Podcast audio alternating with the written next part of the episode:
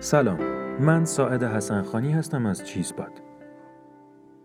اسم این سری از پادکست های ما پند پاد هست که در هر اپیزود یکی از داستان های کتاب هایی مثل بوستان سعدی، گلستان سعدی، کلیله و دمنه و خیلی از آثار گرانبهای ادبیات فارسی رو براتون بازگو می‌کنیم. پیش از هر چیز از اینکه وقتتون رو برای ادبیات گرانبهای فارسی استفاده می کنید بسیار خورسند و سپاس گذاریم.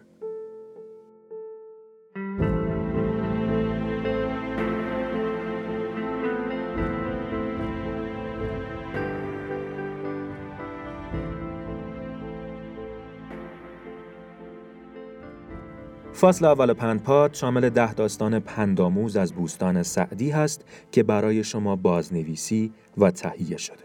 که هر دوشنبه و چهارشنبه در سایت ما چیزپاد.com و در تمام سرویس های پخش پادکست مثل Castbox، Google Podcast، Apple Podcast و بقیه سرویس های معتبر قابل دسترس هستند.